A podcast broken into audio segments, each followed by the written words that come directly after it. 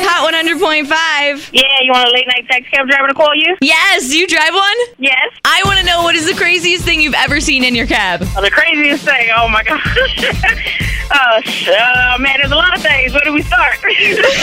We'll have to get those stories coming up on Hot 100.5. I've wanted to do this for a while. It's Confessions of a Cab Driver on Hot 100.5. What do you see late at night in your backseat? we get a lot of people that throw up in here. We get a lot of people that uh, just you know want to have sex in the back of our cabs. So, what do you do when people are hooking up in the back of your cab? Hey, you know, ain't nothing wrong asking for a little extra money. You know, it's going to act like it's a hotel. You know, you got to pay the room. So, it's not just a free show for you. I just lift my mirror up, do what you going to do. Just clean up when you finish. That's all. What kind of things have you found in the backseat after people got out? Some money and a couple bags of weed. What's the most amount of money somebody's ever left? Maybe uh, 25 bucks. $25? That sucks. Hey, you know, free money, free money though. Truth, but the other goodies were probably worth more.